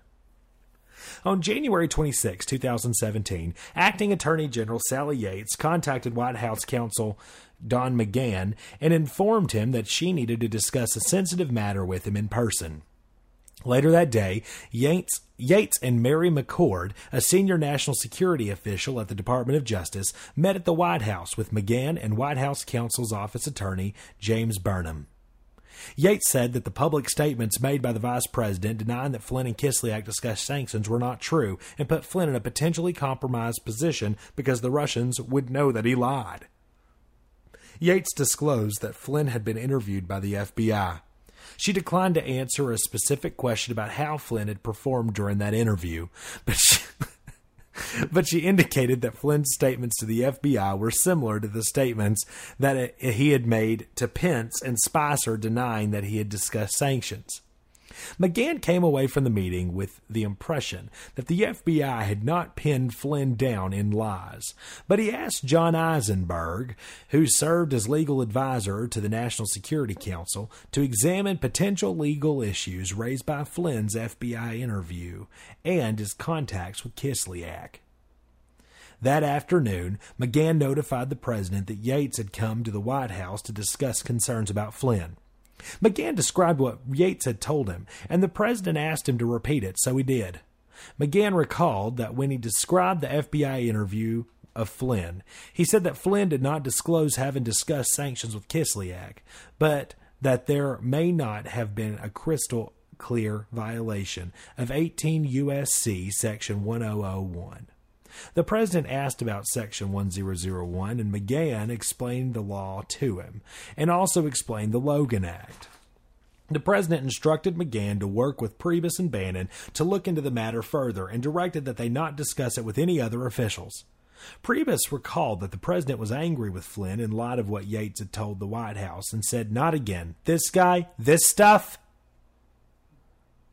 That evening, the president dined with several senior advisors and asked the group what they thought about FBI Director Comey. According to Director of National Intelligence Dan Coats, who was at the dinner, no one openly advocated terminating Comey, but the consensus on him was not positive. Coats told the group that he thought Comey was a good director. Coats encouraged the president to meet Comey face to face and spend time with him before making a decision about whether to retain him. Number five, McGahn has a follow up meeting about Flynn with Yates. President Trump has dinner with FBI Director Comey. The next day, January 27, 2017, McGahn and Eisenberg discussed the results of Eisenberg's initial legal research into Flynn's conduct, and specifically whether Flynn may have violated the Espionage Act, the Logan Act, or 18 U.S.C. 1001. Based on his preliminary research, Eisenberg informed McGahn that there was a possibility that Flynn had violated 18 U.S.C. Section 1001 and the Logan Act. Eisenberg noted that the United States had never successfully prosecuted an individual under the Logan Act, and that Flynn could have possible defenses, and told McGahn that he believed it was unlikely that a prosecutor would pursue a Logan Act charge under the circumstances. That same morning, McGahn asked Yates to return to the White House to discuss Flynn again. In that second meeting, McGahn expressed doubts that the Department of Justice would bring a Logan Act prosecution against Flynn, but stated that the White House did not want to take an action that would interfere with an ongoing FBI investigation of Flynn. Yates responded that the Department of Justice had notified the White House so that it could take action in response to the information provided. McGahn ended the meeting by asking Yates for access to underlying information the Department of Justice possessed pertaining to Flynn's discussions with Kislyak. Also on January 27th, the president called FBI Director James Comey and invited him to dinner that evening. Priebus recalled that before the dinner he told the president something like, Don't talk about Russia, whatever you do. And the president promised that he would not talk about Russia at the dinner. McGahn had previously advised the president that he should not communicate directly with the Department of Justice to avoid the perception or reality of political interference in law enforcement. When Bannon learned about the president's planned dinner with Comey, he suggested that he or Priebus also attend, but the president stated that he wanted to dine with Comey alone. Comey said that when he arrived for the dinner that evening, he was surprised and concerned to see that no one else had been invited. he was concerned. Comey provided an account of the dinner in a contemporaneous memo, an interview with his office, and congressional testimony. According to Comey's account of the dinner, the president repeatedly brought up Comey's future, asking whether he wanted to stay on as FBI director. Because the president had previously said he wanted Comey to stay on as FBI director, Comey interpreted the president's comments as an effort to create a patron uh, a patronage relationship by having Comey ask for his job. The president also brought up the Steele reporting that Comey had raised in the January 6, 2017 briefing and stated that he was thinking about ordering the FBI to investigate the allegations to prove they were false. Comey responded that the president should think carefully about issuing such an order because it could create a narrative that the FBI was investigating him personally, which was incorrect. Later in the dinner, the president brought up Flynn and said the guy has serious judgment issues. Comey did not comment on Flynn, and the president did not acknowledge any FBI interest in or contact with Flynn. According to Comey's account, at one point during the dinner, the president stated, I need loyalty. I expect loyalty. Comey did not respond to the conversation, moved on to other topics, but the president returned to the subject of Comey's job at the end of the dinner and repeated, I need loyalty. Comey responded, You will always get loyalty from me. The president said, That's what I want, honest loyalty. Comey said, You will get that from me. After Comey's account of the dinner became public, the president and his advisor disputed that he had asked Comey for Comey's loyalty. The president also indicated that he had not invited Comey to dinner.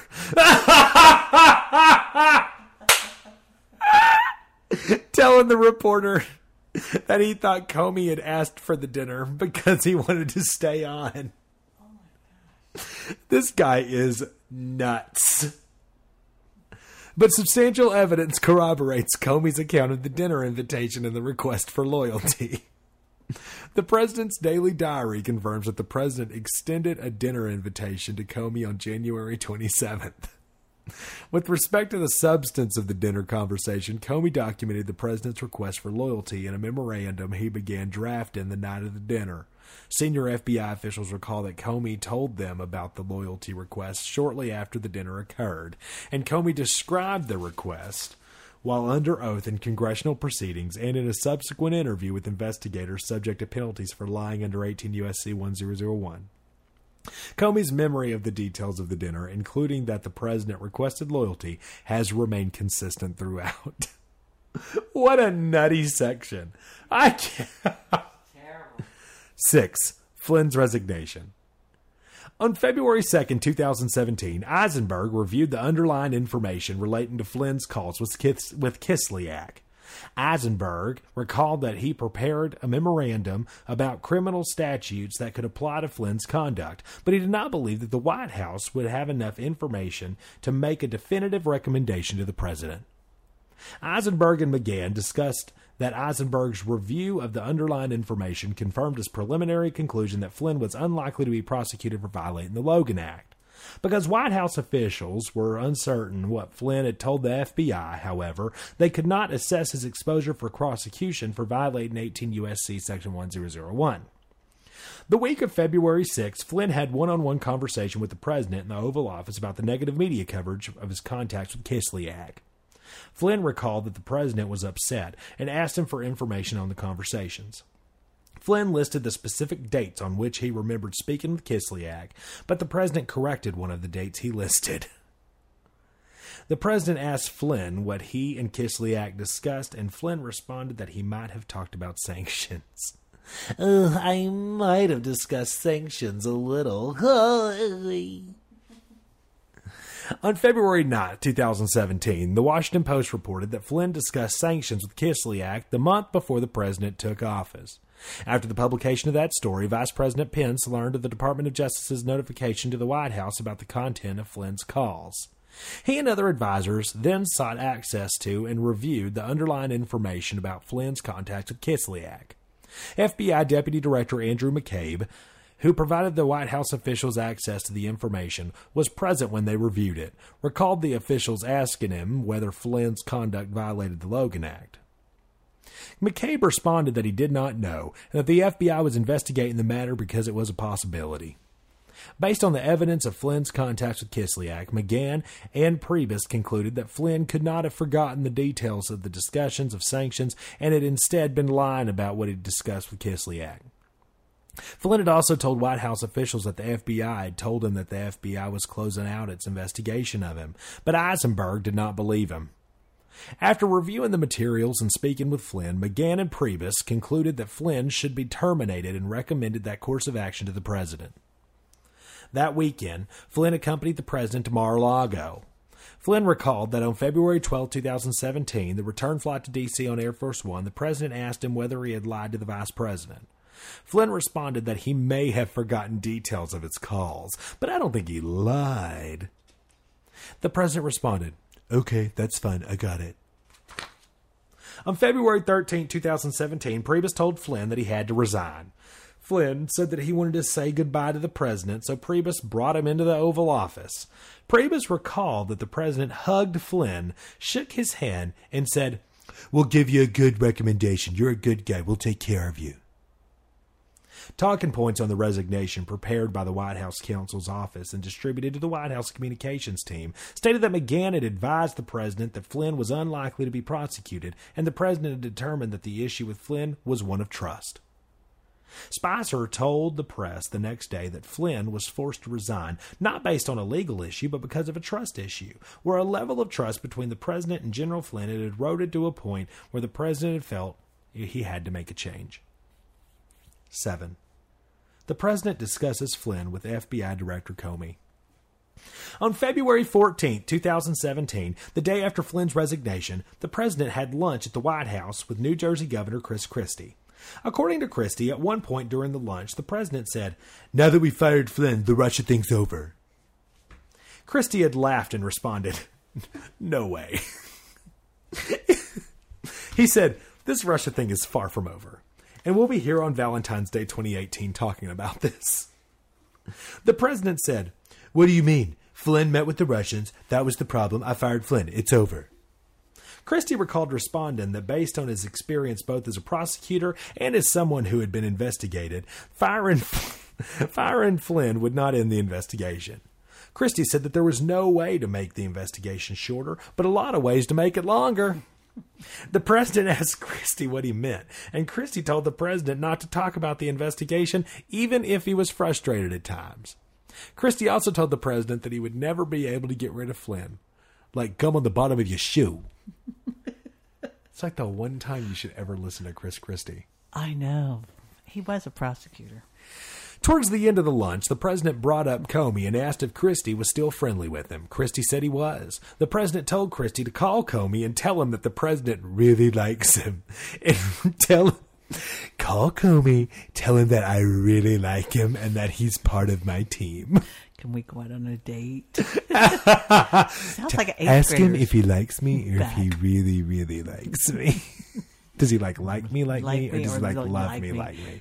Can he fill out this note? The president told Christie to call Comey and tell him that the president really likes him. Tell him he's part of the team. At the end of the lunch, the president repeated his request to Christie that Christie reach out to Comey. Comey had no intention of complying with the president's request that he contact Comey. he, he thought the president's request was nonsensical, and Christie did not want to put Comey in the position of having to receive such a phone call. Christie thought it would have been uncomfortable to pass on that message. F- this is not only does it make you hate Donald Trump, it's humiliating. At 4 p.m. that afternoon, the president met with Comey, Sessions, and other officials for a Homeland Security briefing. At the end of the briefing, the president dismissed the other attendees and stated that he wanted to speak to Comey alone. Sessions and senior advi- Sessions and senior advisor to the president Jared Kushner remained in the Oval Office as other participants left. But the president excused them, repeating that he wanted to speak only with Comey. At some point at, at some point after others had left the Oval Office, Priebus had opened the door and the president sent him away. According to Comey's account of the meeting, once they were alone, the president began the conversation by saying, I want to talk about Michael Flynn. The president stated that Flynn had done, not done anything wrong in speaking with the Russians and had to be terminated because he misled the vice president. The conversation turned to the topic of leaks of classified information, but the president returned to Flynn, saying, He's, he's a good guy and he's been through a lot. The president stated, I hope that you can see your way clear to letting this go, to letting Flynn go. He's a good guy. I hope you can let this go. Comey agreed that Flynn is a good guy, but did not commit to ending the investigation into Flynn. Comey testified under oath that he took the president's statement as direction because of the president's position and the circumstances of the one on one meeting.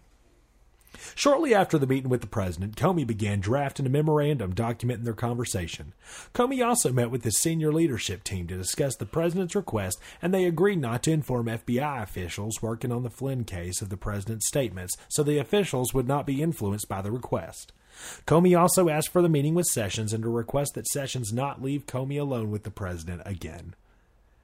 How bad is it that, like, a man like Comey, who's the director of the FBI, still has these like Me Too issues. Like, don't leave me alone with that guy. he's like six a, nine. He's a total creep. Don't leave me alone with that guy. Number eight, the media raises questions about the president's delay in terminating Flynn. After Flynn was forced to resign, the press raised questions about why the president waited more than two weeks after the DOJ notif- notification to remove Flynn and whether the president had known about Flynn's contacts with Kislyak before the DOJ notification. The press also continued to raise questions about connections between Russia and the president's campaign. On February 15, 2017, the, president's t- the president told reporters, General Flynn is a wonderful man. I think he's been treated very, very unfairly by the media. Very unfairly. On February 16, 2017, the president held a press conference and said that he removed Flynn because Flynn didn't tell the vice president of the United States the facts, and then he didn't remember. And that just wasn't acceptable to me. The president said that he did not direct Flynn to discuss sanctions with Kislyak, but it certainly would have been okay to me if, if I had. It would have I would have directed him to do it, if I thought that he wasn't doing it. I didn't direct him, but I would have directed him because that's my job. In listing the reasons for terminating Flynn, the president did not say that Flynn had lied to him. The president also denied having any connection to Russia, stating, I have nothing to do with Russia. I told you I have no deals there. I have no anything. The president also said that he had nothing to do with WikiLeaks, publication of information hacked from the Clinton campaign. 9. The president attempts to have KT McFarland create a witness statement denying that he directed Flynn's discussion with Kislyak. On February 22nd, 2017, Priebus and Bannon told McFarland that the president wanted her to resign as Deputy National Security Advisor, but they suggested to her that the administration could make her the ambassador to Singapore. The next day, the president asked Priebus to have McFarland draft an internal email that would confirm that the president did not direct Flynn to call the Russian ambassador about sanctions. Priebus said he told the president he would only direct McFarland to write such a letter if she were comfortable with it. Priebus called McFarland into his office to come to convey the president's request that she memorialize in writing that the president did not direct Flynn to talk to Kislyak. McFarland told Priebus she did not know whether the president had directed Flynn to talk to Kislyak about sanctions, and she declined to say yes or no to the request. Priebus understood that McFarland was not comfortable with the president's request, and he recommended that she talk to attorneys in the White House counsel's office. McFarland then reached out to Eisenberg. McFarland told him that she had been fired from her job as Deputy National Security Advisor and offered the ambassadorship in Singapore, but that the President and Priebus wanted her to write a letter denying that the President directed Flynn to discuss sanctions with Kislyak.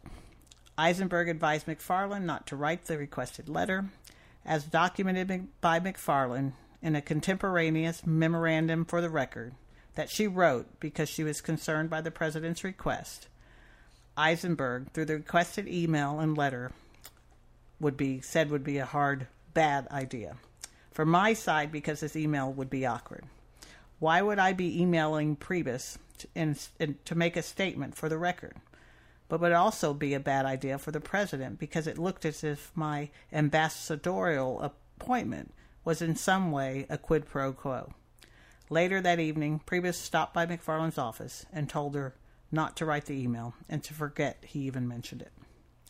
Around the same time, the president asked Priebus to reach out to Flynn and let him know that the president still cared about him. Priebus called Flynn and said that he was checking in and that Flynn was an American hero. Priebus thought that the president did not want Flynn saying bad things about him.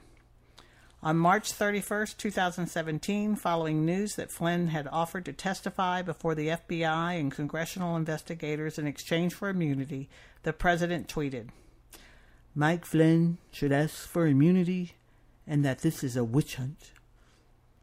By media and Dems, of course, of historic proportion. In late March or early April, the president asked McFarland to pass a message to Finn, Flynn telling him the president felt bad for him and that he should stay strong. Analysis. In analyzing the president's conduct related to the Flynn investigation, the following evidence is relevant to the elements of obstruction of justice. Number letter A. Obstructive act. According to Comey's account of his February 14, 2017 meeting in the Oval Office, the president told him, I hope you can see your way clear in letting this go. To letting Flynn go. I hope you can let it go.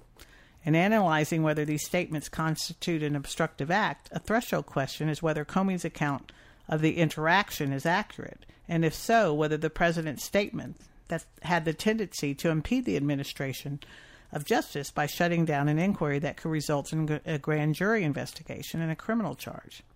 After Comey's account of the president's request to let Flynn go became public, the president publicly disputed several aspects of the story.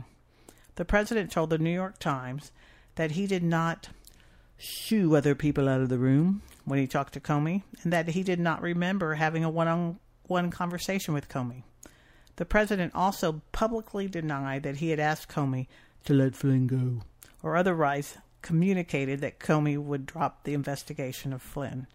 In private, the president denied aspects of Comey's account to White House advisors, but acknowledged to Priebus that he thought Flynn that he brought Flynn up in the meeting with Comey and stated that Flynn was a good guy. Despite these denials, substantial evidence corroborates Comey's account. First, Comey wrote a detailed memorandum of his encounter with the president on the same day it occurred. Comey also told senior FBI officials about the meeting with the president that day, and their recollections of what Comey told them at the time are consistent with Comey's account.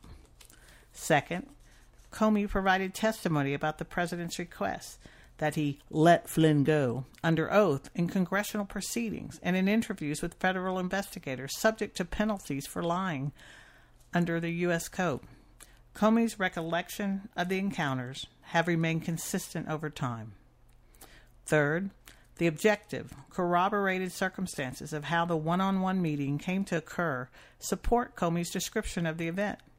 Comey recalled that the president cleared the room to speak with Comey alone after a Homeland Security briefing in the Oval Office, that Kushner and Sessions lingered and had to be shooed away by the president, and that Priebus briefly opened the door during the meeting, prompting the president to wave him away.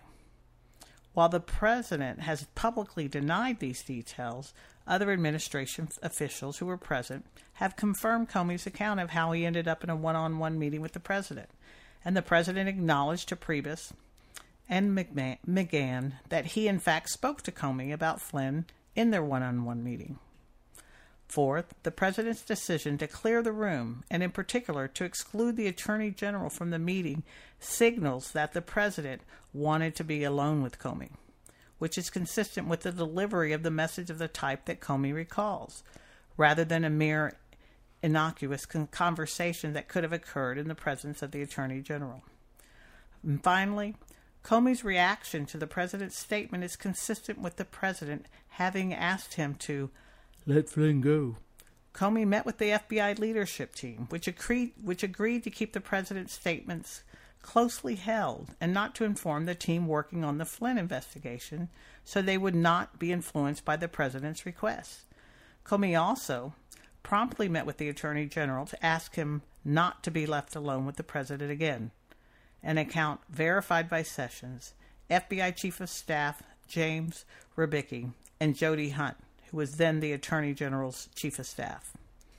A second question is whether the President's statements, which were not phrased as a direct order to Comey, could impede or interfere with the FBI's investigation of Flynn. While the President said he hoped Comey would let Flynn go, rather than affirmatively directing him to do so, the circumstances of the conversation show that the President was asking Comey to close the FBI's investigation into Flynn. First, the president arranged the meeting with Comey so that they would be alone and purposely excluded the attorney general, which suggests that the president meant to make a request to Comey that he did not want anyone else to hear. Second, because the president is the head of the executive branch, when he says that he hopes a subordinate will do something, it is reasonable to expect that the subordinate will do what the president wants. Indeed, the president repeated a version of let this go three times. And Comey testified that he understood the president's statements as a directive, which is corroborated by the way Comey reacted at the time. B. Nexus to a proceeding. To establish a nexus to a proceeding, it would be necessary to show that the president could reasonably foresee and actually contemplated that the investigation of Flynn was likely to lead to a grand jury investigation or prosecution. At the time of the president's one-on-one meeting with Comey, no grand jury sub, no grand jury subpoena had been issued as part of the FBI's investigation into Flynn. But Flynn's lies to the FBI violated federal criminal law. Redacted grand jury and resulted in Flynn's prosecution for violating 18 U.S.C. Section 1001. By the time the president spoke to Comey about Flynn, DOJ officials had informed McGahn, which informed the president, that Flynn's statements to senior White House officials about this contacts with Kislyak were not true, and that Flynn had told the same version of events to the FBI. McGahn also informed the president that Flynn's conduct could violate 18 USC 1001. After the vice president and senior White House officials reviewed the underlying information about Flynn's calls on February 10, 2017, they believed that Flynn could not have forgotten his conversation with Kislyak and concluded that he had been lying. In addition, the president's instruction to the FBI director to let Flynn go suggests his awareness that Flynn could face criminal exposure for his conduct and was at the at risk of prosecution. C. Intent. As part of our investigation, we examined whether the president had a personal stake in the outcome of an investigation into Flynn. For example, whether the president was aware of Flynn's communications with Kislyak close in time to when they occurred, such that the president knew that Flynn had lied to senior White House officials and that those lies would have been po- passed on to the public.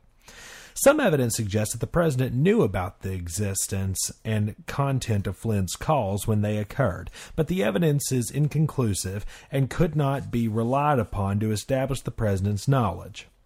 In advance of Flynn's initial call with Kislyak, the president attended a meeting where the sanctions were, were discussed, and an advisor may have mentioned that Flynn was scheduled to call Kislyak. Flynn told McFarland about the substance of the calls with Kislyak and said that they may have made a difference in Russia's response. And Flynn recalled talking to Bannon in early January 2017 about how they had successfully stopped the train on the Russia's response to the sanctions. It would have been reasonable for Flynn to have wanted the president to know of his communications with Kislyak because Kislyak told Flynn his request had been received at the highest levels of Russia and that Russia had chosen not to retaliate in response to the request, and the president was pleased by the Russians' response, calling it a great move. And the president never said publicly that internally that Flynn had lied to him about the calls with Kislyak. But McFarland did not recall providing the president elect with Flynn's readout of his calls with Kislyak, and Flynn does not have a specific recollection of telling the president elect directly about the calls. Bannon also said he did not recall hearing about the calls from Flynn. And in February of 2017, the president asked Flynn what was discussed on the calls and whether he had lied to the vice president, suggesting that he did not already know. Our investigation accordingly did not produce evidence that established that the president knew about Flynn's discussions of sanctions before the Department of Justice notified the White House of those discussions in late January 2017. The evidence also does not establish that Flynn otherwise possessed information damaging to the president that would give the president a personal incentive to end the FBI's inquiry into Flynn's conduct. Evidence does establish that the president connected the Flynn investigation to the FBI's broader Russia investigation, and that he believed that, as he told Christie, that terminating Flynn would end the whole Russia thing.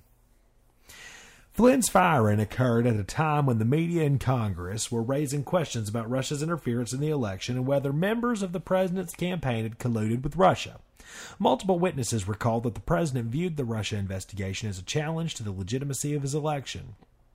The president paid careful attention to the negative coverage of Flynn and reacted with annoyance and anger when the story broke discussing that Flynn had discussed sanctions with Kislyak. Just hours before meeting one on one with Comey, the president told Christie that firing Flynn would put an end to the Russia inquiries. And after Christie pushed back, telling the president that firing Flynn would not end the Russia investigation, the president asked Christie to reach out to Comey and convey that the president liked him and that he was part of the team. That afternoon, the president cleared the room and asked Comey to let Flynn go.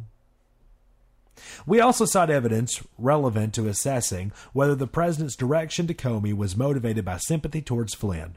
In public statements, the president repeatedly described Flynn as a good person who had been harmed by the Russia investigation, and the, and the president directed advisors to reach out to Flynn to tell him that the president cared about him and felt very bad for him.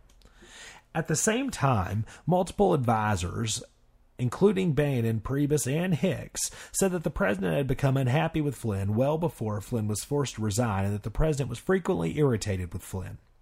Priebus said that he believed the president's initial reluctance to fire Flynn stemmed not from personal regard, but from concern about the negative press that would be generated by firing the national security advisor so early in the administration and Priebus indicated that the president's post firing expressions of support for Flynn were motivated by the president's desire to keep Flynn from saying negative things about him. The way in which the president communicated the request to Comey also is relevant to understanding the president's intent. When the president first learned about the FBI investigation into Flynn, he told McGahn, Bannon, and Priebus not to discuss the matter with anyone else in the in the White House. The next day, the president invited Comey for a one on one dinner against the advice of an aide who recommended that the other White House officials also attend. At the dinner, the president asked Comey for loyalty and, at a different point in the conversation, mentioned that Flynn had judgment issues. When the president met with Comey the day after Flynn's termination, shortly after being told by Christie that the fire that firing Flynn would not end the Russia investigation, the president cleared the room, even excluding the attorney general, so that he could again speak with Comey alone. The president's decision to meet one on one with Comey contravened the advice of the White House counsel, and the president should not communicate directly with the Department of Justice to avoid any appearance of interfering with law enforcement activities. And the president later denied that he cleared the room and asked Comey to let Flynn go, a denial that would have been unnecessary if he believed the request was a proper exercise of prosecutorial discretion. Finally, the president's effort to have McFarland write an internal email denying that the president had directed Flynn to discuss sanctions with Kislyak highlights the president's concern about being associated with Flynn's conduct. The evidence does not establish that the president was trying to have McFarland lie. The president's request, however, was sufficiently irregular that McFarland, who did not know the full extent of Flynn's communications with the president and thus could not make a representation the president wanted, felt the need to draft an internal memorandum documenting the president's request of Eisenberg was recurred was and Eisenberg was concerned that the request would look like a quid pro quo in exchange for an ambassadorship. This concludes part six of Pod Bless Robert Mueller, a translation for Texans, brought to you by the creators of Pod Bless Texas, featuring Lillian Salerno and Kendall Scudder. You did really great work reading this time, Lillian. Hey, yeah, I stayed up reading. This is really interesting. I want to keep reading. We are going to keep reading, but you've got to go to the next episode because this one's already two hours long. Okay. So thanks for joining us, and we'll see you on part seven where we're going to pick up on section C. Bye, y'all.